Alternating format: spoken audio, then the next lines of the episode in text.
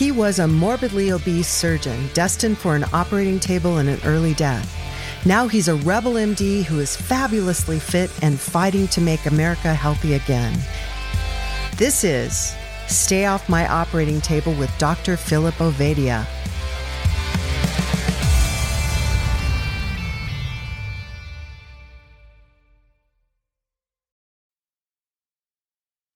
Welcome back to the Stay Off My Operating Table podcast with Dr. Philip Ovadia. I'm your host, Jack Heald, and I am so excited to have Dr. Ovadia actually in studio with me today. Um, welcome, Phil. Thank you, Jack. It's great to actually be here in person with you. Yeah, and, and you are uh, and the in the city where it all began five years ago. That is true. This is uh, my first time back to Phoenix since uh, the medical conference I attended here about five years ago. That I heard Gary Taubes talk for the first time, and literally changed my personal and professional life. That's fantastic.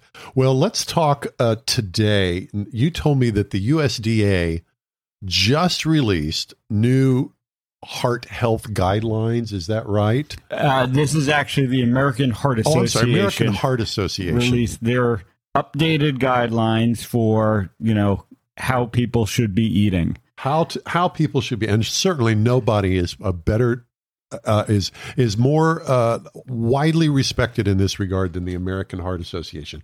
So let's go through these ten. What do they call it? Evidence based dietary guides to promote cardiovascular health from your friends at the American Heart Association.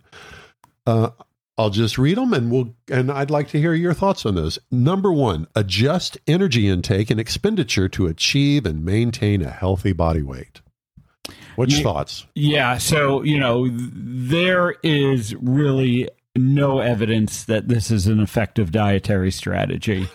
um, you know, and to be still you know, harping on the mantra of calories in, calories out, which is basically what this is, is, you know, simply just ridiculous at this point. And I think this is a great demonstration of why we are at as a society where we are at. Um, because these are the so called leaders um, These the, are the, the experts, thought leaders, the experts, yeah, that are are giving advice to people, and for them to be starting dietary advice in 2021 with calories in, calories out uh, is really an abomination. Uh, and I can't put it any other way. Um, we're we're trying to keep this uh, podcast family friendly, or else I might put it a different way. Um, again, this is the advice that has been given to people now for 40 years. The when you look at the patterns of how people eat, people are largely following this advice. And the results are horrible. You know, we have said on this oh program gosh, many yeah. times that, you know, 88% of adults are uh, metabolically unhealthy. The incidence of obesity is rising exponentially in both adults and children in this country. And, you know, we know that the calorie in, calorie out model, you know, of dieting doesn't work. Uh, and yet here we are uh, with the American Heart Association still giving that same advice. Number one, calories in, calories out. I, I, I will have to tell you on a personal note, the episode we did a while back where you talked about food that leaves you hungry and when you explained that it's not the amount of calories you ingest that causes your brain to say, okay, I'm full, it's the nutrition, that changed the way my fiance and I eat. That, that little insight right there, it, uh, for some reason, it just clicked for me. And, and her, she as well. Um, and we have very consciously made a huge change um, in the the what we buy when we go to the grocery store and what we eat when we sit down at the table. Um, so I thank you for that. We we aren't count, counting calories, but we are what we are doing is. I love your rule. You should be able to tell what's in it by looking at it. I think that's a great a great piece of guidance. Okay, uh, American Heart Association rule number two, guidance number two: eat plenty of fruits and vegetables. Choose a wide variety. Yeah, again, you know, when you look at the evidence behind fruits and vegetables as a dietary uh, strategy, it, it the only merit that it really has is, you know, what are you eating these fruits and vegetables instead of? Uh, so if you are eating fruits and vegetables instead of, you know, processed food, um, I think that makes sense as a dietary strategy. Um, the implication, however, has always been that you need to eat fruits and vegetables. And again, we've discussed the carnivore diet at length, uh, and we have plenty of evidence showing that people can be healthy uh, for the long term on a carnivore diet without eating any fruits and vegetables. Uh, so, you know, this one I would say I sort of agree with, um, but, you know, it's really, uh, again, I don't think it's a good way to base your dietary strategy off of. You got to put it in context. Yes, exactly. And I'd like to remind people um, you've been essentially carnivore for two and a half years. I'm looking at him, folks. This dude is healthy as a horse. Um, and, you know, after seeing your before photos when you were horribly obese, wow. Wow. You've actually persuaded me, or this conversation that we've had has persuaded me to try carnivore after the holidays. All right. Yeah, and I would, you know, I would say that uh, I was eating plenty of fruits and vegetables when I was obese and unhealthy. Ooh, there you go. Um, you know, it just, it, I again, I fruits and vegetables aren't magic by themselves. They're not going to cancel out the rest of the junk that you're eating in your diet. Is the bottom line, and that's sort of the implication of this.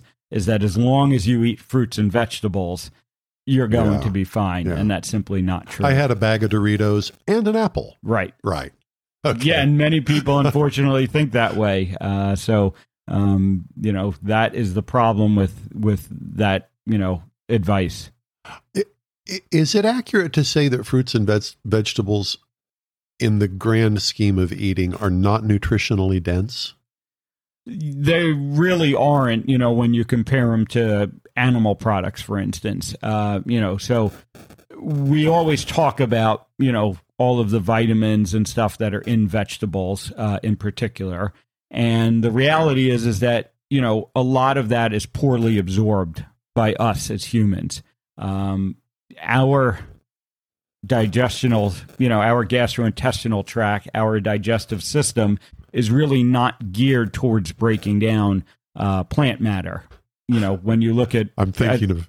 I'm thinking of uh an episode of Parks and Recreation where Ron Swanson goes to a steakhouse and they bring him a salad, which uh, conventional wisdom says is healthy, and he looks at it and he says, "What is this? You're you're bringing me my food's food." Exactly. Uh, you know, when you look at ruminant animals, they're they are designed to be able to eat plant matter. Uh, humans, not so much. Um, but again, we've talked about you can construct a healthy diet around, you know, in a plant based manner and around vegetables. It just takes a lot of work. You end up having to eat a lot more food on sort of a volume basis uh, because that food isn't as nutritionally dense. Okay, I'm I'm glad uh, that just occurred to me, and I'm glad we we nailed that down. American Heart Association guideline number three: choose foods made mostly. Oh, you're going to love this one with whole grains rather than refined grains. yeah again you know this is just uh advice that i think is benefiting no one except the food industry um i guess you know again trying to find some positives in this uh the less refined the grains that you're eating the better. I would agree with that. So when they say whole grains as opposed to refined grains uh maybe that's a little bit of an improvement. Uh but again you know, we know that, you know, the food pyramid, which is based on eating these whole grains that are supposed to be keeping us all healthy, is not doing that. Uh, the the uh, the outcomes of this advice, again, which has been largely unchanged for the past twenty years, uh, is not good at all. And it's all around us and it's in our faces every day. And yet, here we are with our leading societies continuing to repackage and give the same advice. Can I take us down a rabbit trail just a little bit? Um, I've seen this phrase a lot evidence based. Now that seems that seems to be uh, self evident what it is. That's self explanatory, evidence based, and yet you're saying there isn't any evidence that this actually works. So what does that phrase? What's that phrase really mean?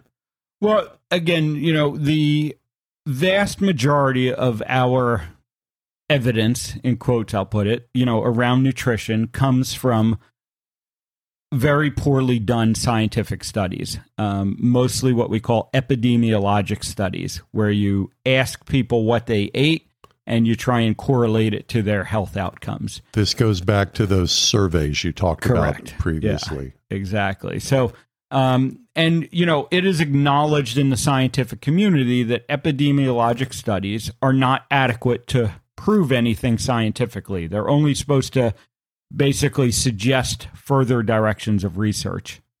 Yet in the nutritional field, for whatever reason, these are the studies that we base, you know, almost all of our recommendations on. And so we're basing the we're basing these formal recommendations essentially on the results from asking people what they ate with the full knowledge that if you ask someone what they ate and they know what they're in, the reason they're answering, they're gonna lie about the amount of crap that they ate and and and exaggerate the amount of good foods that they ate. We know this, and yet that's holy smokes. I'm sorry, Right. I'm, I'm ranting a little bit here, but And the other, you know, the other problem with these types of studies is that it doesn't account for everything else that those people do, um, you know, and what other things they do in their life that might be healthy or not healthy. Uh, and then, you know, when you look at guidelines such as this from societies, what tends to happen is they gather, you know, the experts, again, in sort of air quotes, quotes. Uh, the people who write these studies for the most part, um, which oftentimes have a lot of ties to the food industry itself, uh, or they've just, you know, established their scientific careers on these ideas, and they end up just, you know, repackaging a lot of the same data and publishing it over and over.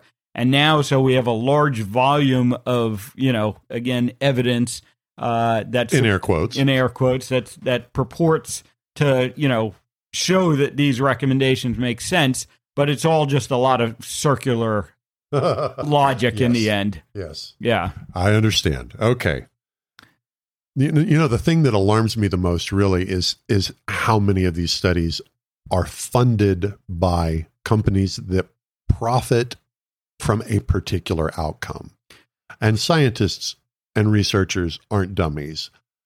And they're none of them are independently wealthy. And so there is a built-in incentive to arrive at a particular conclusion and a disincentive to arrive at some other conclusions. Right. And it's that's you know, you're one of the few people I've ever heard talk about this. Yeah, and when you look at the funding of the American Heart Association, it largely comes from food companies and pharmaceutical And we're not companies. talking about Bob's Farmers Market, No, we're talking about the big, you know, the big food and pharmaceutical ConAgra, companies. and, and yeah, okay. Coca Cola is a major uh, supporter of the American Heart Association.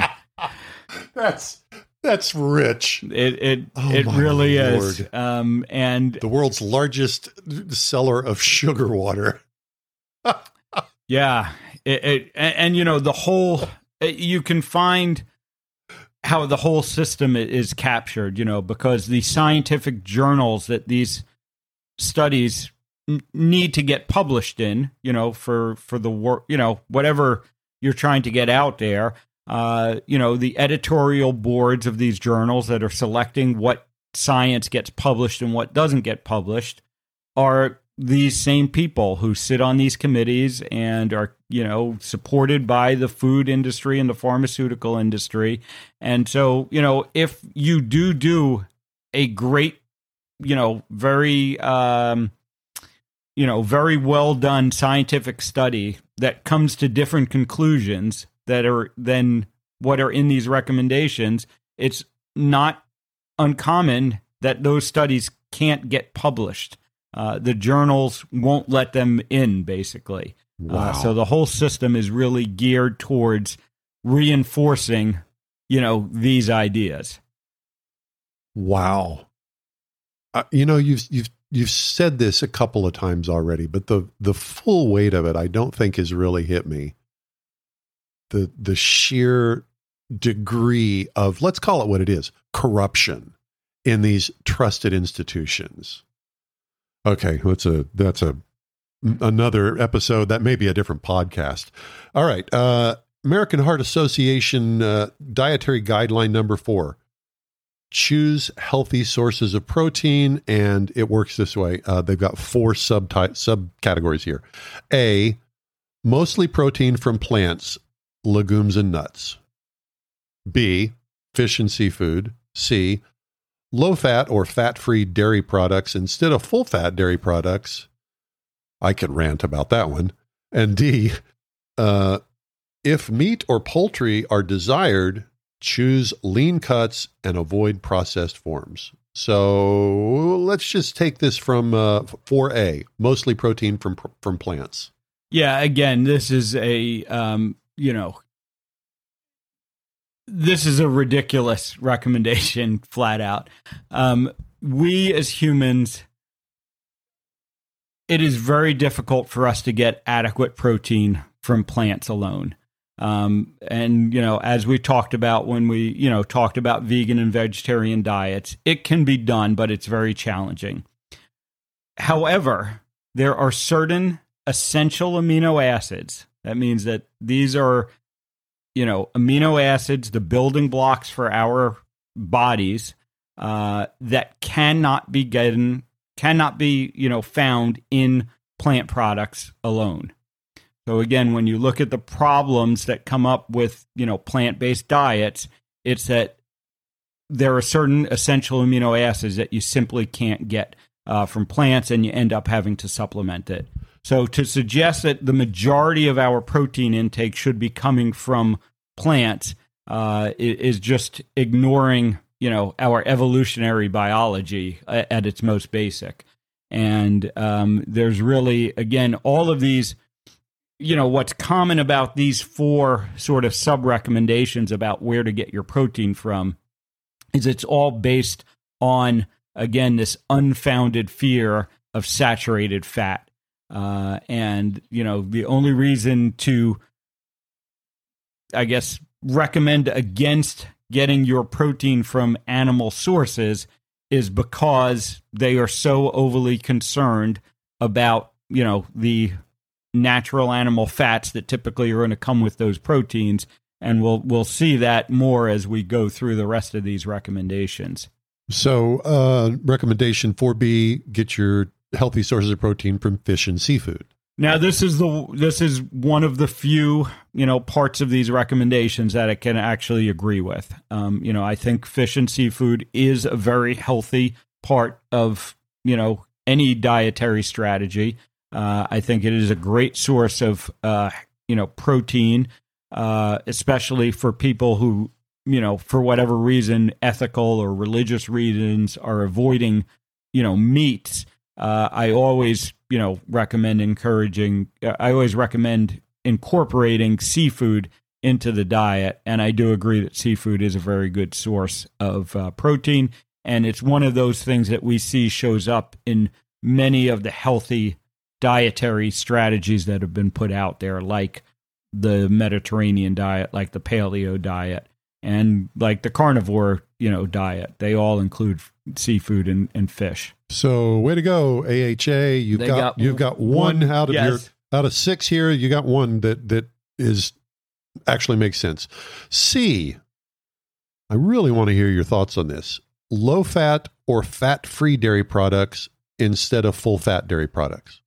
Yeah, again, you know, so basically what they are recommending here is that you eat, you know, processed foods because dairy, as it occurs naturally, is full fat. Uh, and there's a reason for that, you know, that that's how nature designed it or or, you know, whatever your view of the world is, whether it's evolution or creation, um, you know, that's what we ended up with. I want to I want to underline what you just said. Advocating for low fat or fat free dairy is advocating processed foods. Correct. Because when you take the fat out of the, first of all, you have to process it to take the fat out of it. And then you have to replace that fat with something. And if you're not going to use fat, it's going to be sugar and carbohydrates. So, you know, all of these low fat dairy products are higher in sugar and carbohydrates than their natural counterparts. And so here we are with basically a recommendation from the American Heart Association to eat more sugar. I I'm I'm just speechless. No, that's not true. I can't say the things that I'm really thinking. All right. 4D if meat or poultry are desired, and frankly, who doesn't desire meat and poultry? Choose lean cuts and avoid processed forms. Yeah, so again, you know, here we are with the first of all the implication that you know meat and poultry uh, should not be consumed. Uh, they're the least desirable, the least desirable form, of form of protein, which again goes completely against our millions and millions of years of evolution as humans. And then, you know, to sort of add insult to injury with this recommendation, they then say if you're going to eat it, you know, you should eat low fat forms of it. Um, you know, which again is just not based in good science. Uh, this is all around this ill conceived notion that saturated fat uh, is harmful to us. And quite frankly, that has been debunked thoroughly. You know, the most recent. The idea that saturated fat is unhealthy. Correct. That has been debunked. Yeah, when you look at the most recent, um, you know, uh, U.S. dietary guidelines, uh, even they admit um, that saturated fat was not a nutrient of concern. There was not adequate evidence, they say, to uh, limit to suggest limiting saturated fat in the diet. Uh, so, you know, again, the American Heart Association is so focused on LDL cholesterol, uh, on lowering LDL cholesterol, that all of these recommendations that they're making here, uh, you know, are based have that as their basis. So the only reason to suggest, you know, lower fat animal products, lean proteins, lean meats, as they put it, uh, over, you know, I guess non lean meats, full fat meats, whatever you want to call them, uh, is because some studies, and again, this is an inconsistent finding, but some studies have shown that you can lower your LDL cholesterol if you eat less saturated animal fats. Um, and, and, yet, your position is the LDL cholesterol, whatever number that is, is largely irrelevant to heart health. Correct. Well, my you know contention, and and you know again, many others share the same uh, thought, is that if you are metabolically healthy, the LDL cholesterol uh, is an irrelevant uh, factor and that we shouldn't be focused. The way to most effectively prevent heart disease is to focus on remaining metabolically healthy, and then you don't have to be concerned about the LDL cholesterol. So, would it, is it a valid analogy to say that the the number that you see on the LDL cholesterol only has meaning if you're not metabolically healthy anyway, and furthermore, assuming you're not metabolically healthy, lowering that number won't necessarily, in fact, probably won't change your metabolic health. All it's doing is lowering a number. It's like resetting the the dial on your on your speedometer. oh, it says you're going 80. Well, we'll just move the speedometer a little bit so it looks like you're going 55. Is is that a yeah, that's that's essentially it. You know, if you are not going to focus on metabolic health, which is again consistently shown to be the biggest risk factor for heart disease. Um, so if you are not going to focus on metabolic health, um, what we know from the data is that lowering your LDL cholesterol has a minor impact on the incidence of heart disease and the outcomes of heart disease. Um, and, you know, again, here we are, you know, 30 years into this advice being given by the American Heart Association. Actually, their their concerns around saturated fat go back even further. Uh, you know, this idea originated in the 1950s, essentially, um, and yet the incidence of heart disease, uh, you know, continues to to rise, continues to worsen. You know, heart disease remains the number one killer in the United States and worldwide, despite them giving this advice for the past 50 years, despite the fact that we as a society eat less saturated fat, you know, than we ever did historically. And our incidence of heart disease is not being meaningfully changed by it. Yeah, I'm not. I'm not a scientist, uh, but even I can see if if a population follows a particular dietary advice that is supposed to solve a particular problem and does so for 40 years. I remember this starting at least no later than the early 80s. And 40 years later, the evidence, and I whether that's air quotes or not, I don't know, is that the problem that it allegedly was supposed to solve hasn't been solved. In fact, the needle hasn't moved. If anything, it may be worse. Even I can tell, hmm, whatever it was they were telling us to do, that ain't working. I can tell that. I'm a musician. I'm not a scientist, but I can tell that. Yeah, I, I think I remember something about some very smart guy once saying that the definition of insanity is repeating the same behavior and expecting different outcomes. You know, I, I had one other thought, and this is just little, my little rule of thumb about food. Um, anytime I see the word low fat, I just substitute the word no taste. all the all the good stuff is inside the saturated fat. Everything that makes it taste delicious. That may not be a Dr. O approved statement, but Well, it really is because again, you know, low fat first of all means processed. That means that they've done something to alter the natural form of that food. And when you take out the fat, the only way to get flavor in there is with sugar, you know, carbohydrates, fake ingredients. And so, you know, to me, low fat just implies processed and yeah. should not be eaten. Yep. That's why I like dark meat chicken instead of the the white meat. I know I'm in in the the minority, but the trust me folks, the dark meat tastes better. Okay. Uh number 5 Oh dear Lord, we're we're only again, halfway through. Again, these. I'm a musician, and I know this is insane. Use liquid plant oils rather than tropical oils, coconut, palm, and palm kernel, animal fats, for example, butter and lard, and partially hydrogen partially hydrogenated fats. Use liquid plant oils rather than all these other things.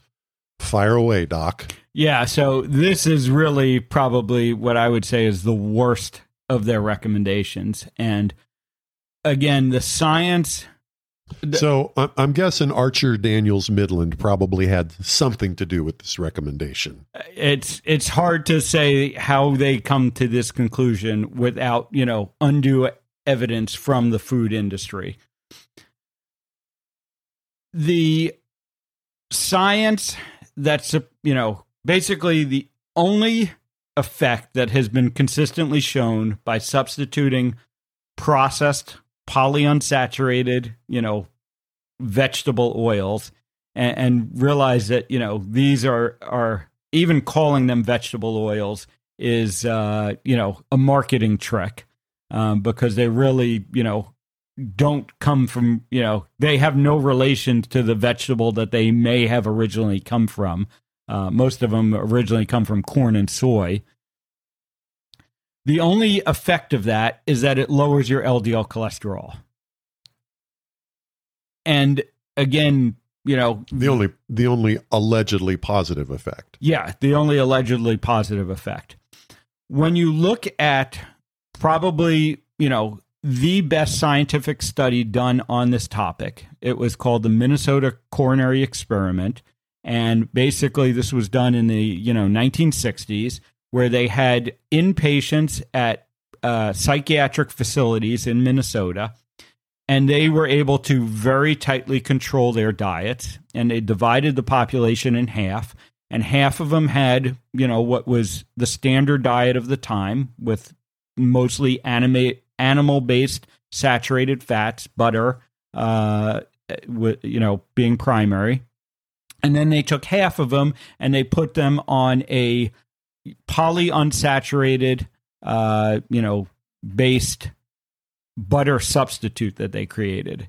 And they they it was a very ex, you know very well done study because they were able to formulate this butter substitute in a way that you could not tell the difference you know when you were eating it so the people did not know which diet they were on and the scientists you know kind of monitoring this did not know which diet the people so that were was on technically double blind. I yeah, it was basically a double blinded nutritional study. It's basically probably the largest double blinded nutritional study ever done. And at the end of the study, they found that the LDL cholesterol was lower in the group eating the polyunsaturated fat diet. However, there was no change in the cardiovascular mortality, so no change in the number of people that died of heart related reasons.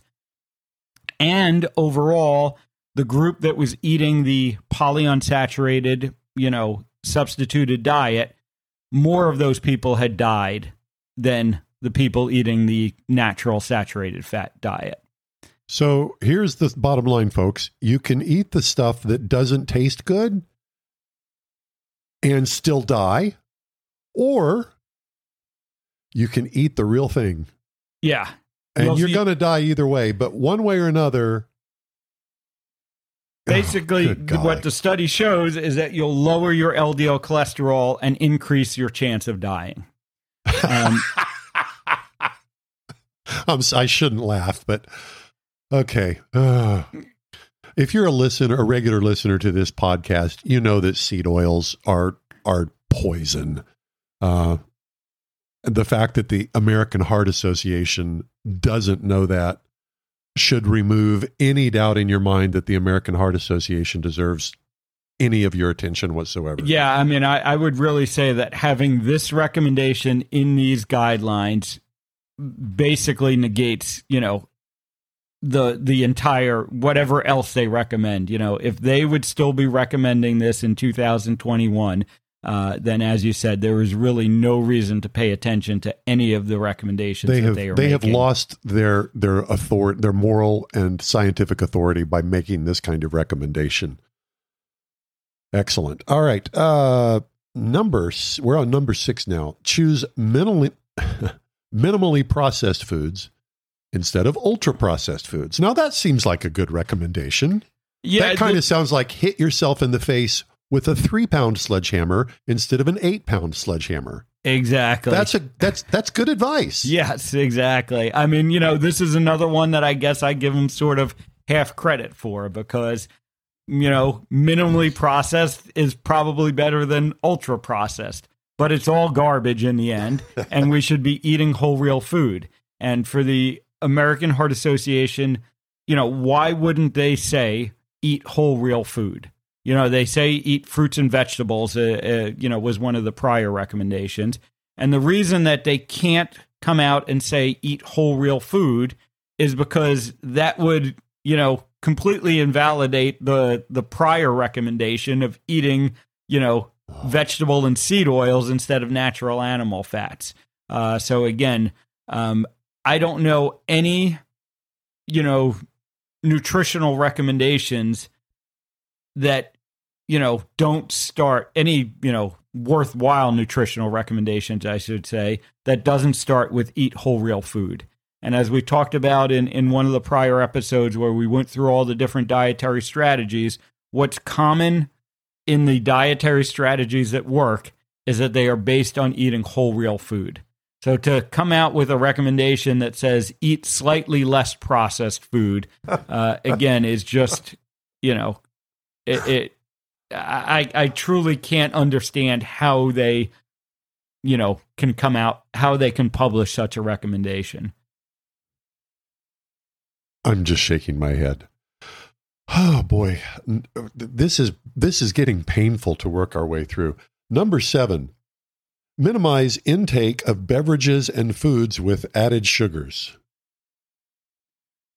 Eh, fair enough. Yeah, I mean this one again I, you know, agree with, although I would say eliminate beverages that have added sugars. There is no reason to be eating you know, or drinking, I guess you should say, sugar sweetened beverages. What about They're, the what about the artificially sweetened stuff? Yeah, again, you know, what no one has ever shown that to be of a benefit. You know, the only benefit to artificially sweetened beverages is they're not sugar sweetened beverages.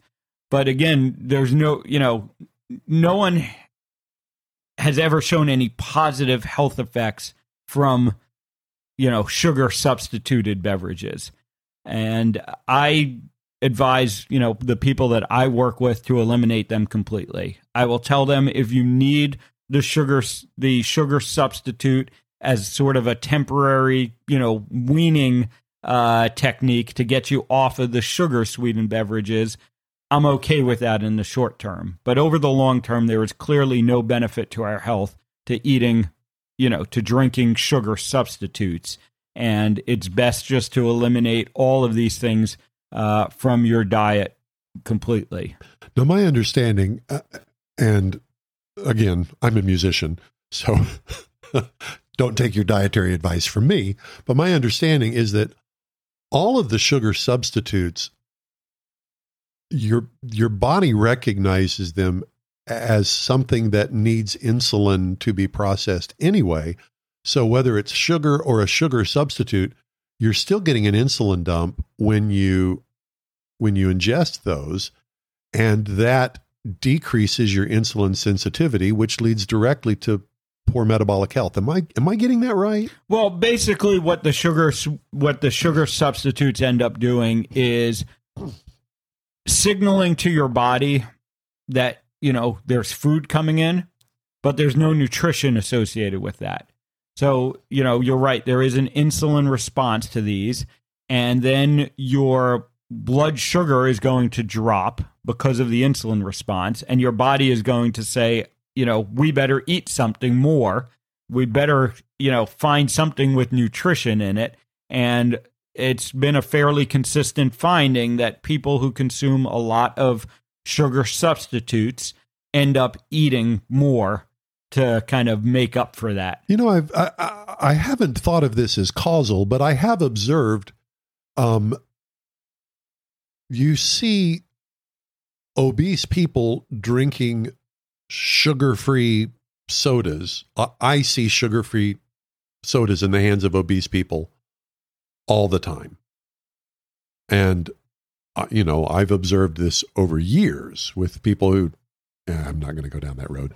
Okay, enough yeah, of that. I mean, in the end, you know, the only benefit to these sugar substitutes is to the food industry. You know, when the food industry. That's a good point. Yeah, when the food industry was basically, you know, could no longer hide the fact that sugar was very damaging to our health, they came out with these sugar substitutes to try and make it appear like they were, you know, doing something that would benefit which health. Are, which are all highly processed. They're all very, the, yeah. You, you, can't go out into the jungle and and chop down a a, a saccharin tree. Exactly. okay. Uh, and, and, by the way, you know, this just brings up again the fact that look who the one of the largest sponsors of the American Heart Association is Coca Cola and Pepsi is also not far behind them as well. So you know you can see how these might how this might make it into these recommendations. Holy smokes! This one I know from personal experience is just nutso. Choose and prepare foods with little or no salt. I'm I'm going to comment before you do. First of all, salt makes every almost everything taste better Secondly, I'm someone who has had a condition where this recommendation, if I'd have followed it religiously, I very well might be dead. I certainly wouldn't be healthy. I add salt to drinks. I pour the salt in. Look at me. Am I?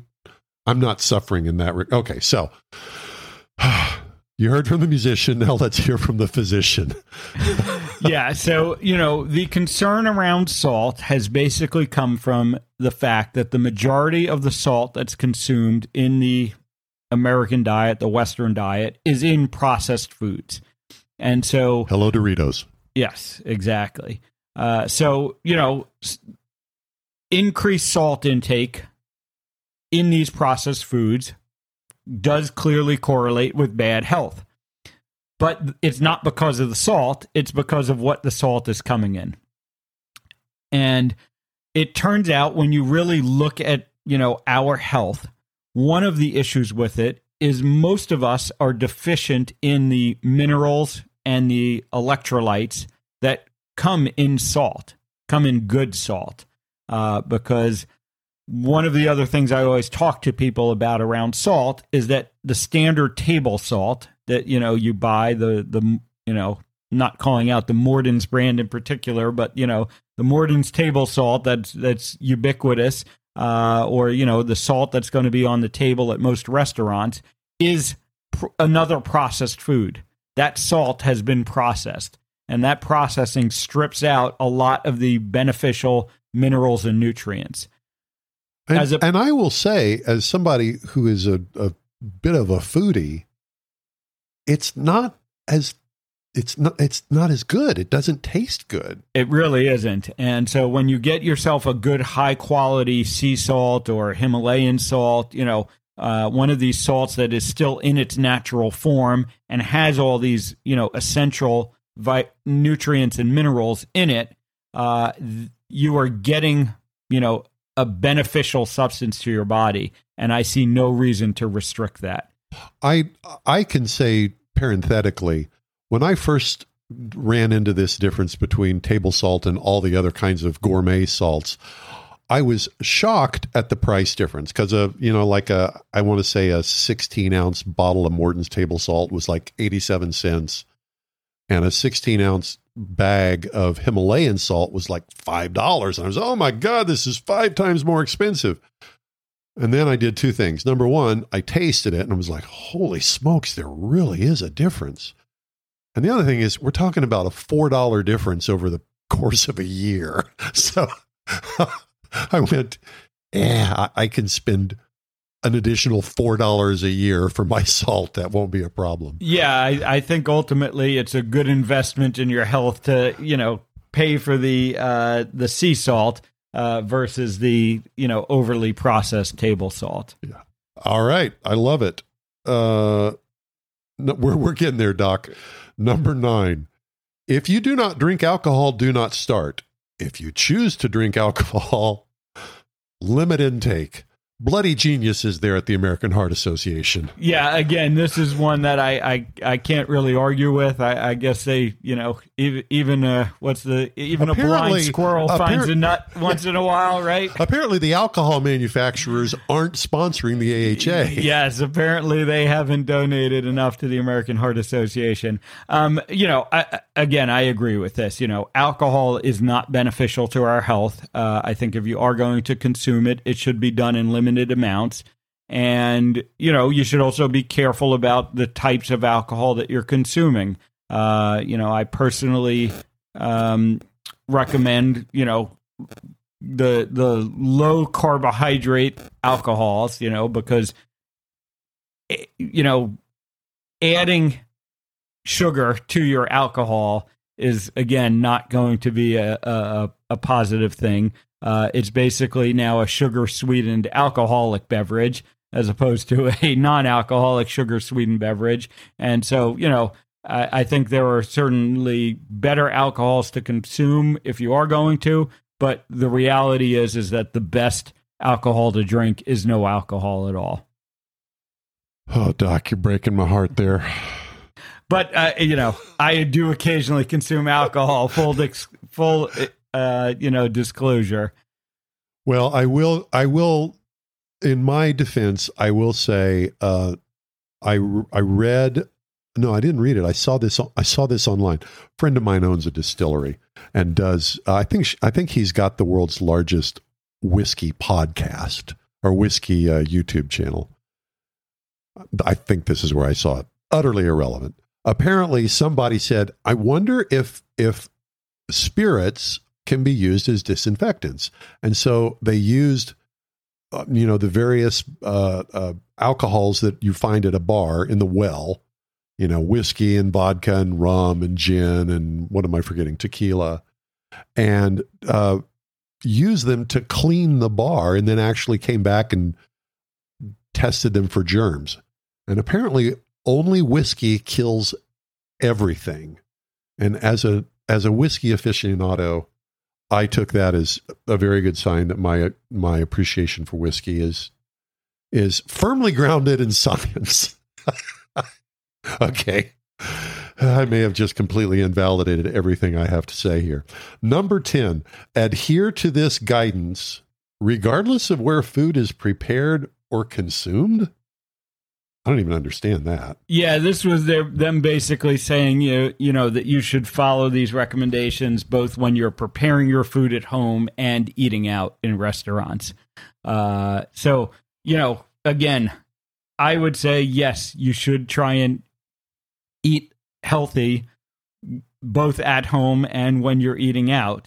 Uh, so the location but- where you consume your calories doesn't change the quality of the calories. Correct. Huh. Correct. Um, but you know, I, I wouldn't follow you know the vast majority of the nine recommendations that were above this, whether you're at home or in a restaurant. Here's how I think this came down.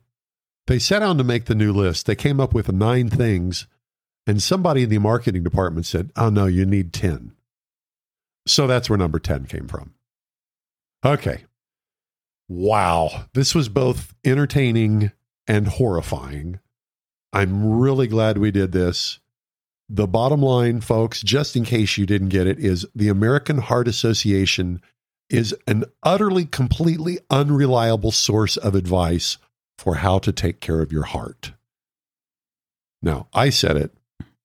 Does Dr. Ovadia agree? And what I would say is the American Heart Association has been giving this evidence essentially unchanged for the past 30 years, and we see the results of that all around us. So, you know, uh, ultimately, everyone needs to decide for themselves if they want to continue to follow this advice and continue to get the outcomes that it produces, or if you want to consider the alternative advice, um, you know, that I and many others have been giving. You heard it here. Dr. Ovadia, thank you. Great show. Uh, for Dr. Philip Ovadia, I'm Jack Heald. This is the Stay Off My Operating Table podcast. You can follow Dr. O on Twitter at iFixHearts and uh, visit his website, ovadiahearthealth.com. We'll talk to you next time. Chances are you wouldn't be listening to this podcast if you didn't need to change your life and get healthier. So take action right now. Book a call with Dr. Ovadia's team. One small step in the right direction is all it takes to get started. Contact us at ifixhearts.com slash talk. That's ifixhearts.com slash talk.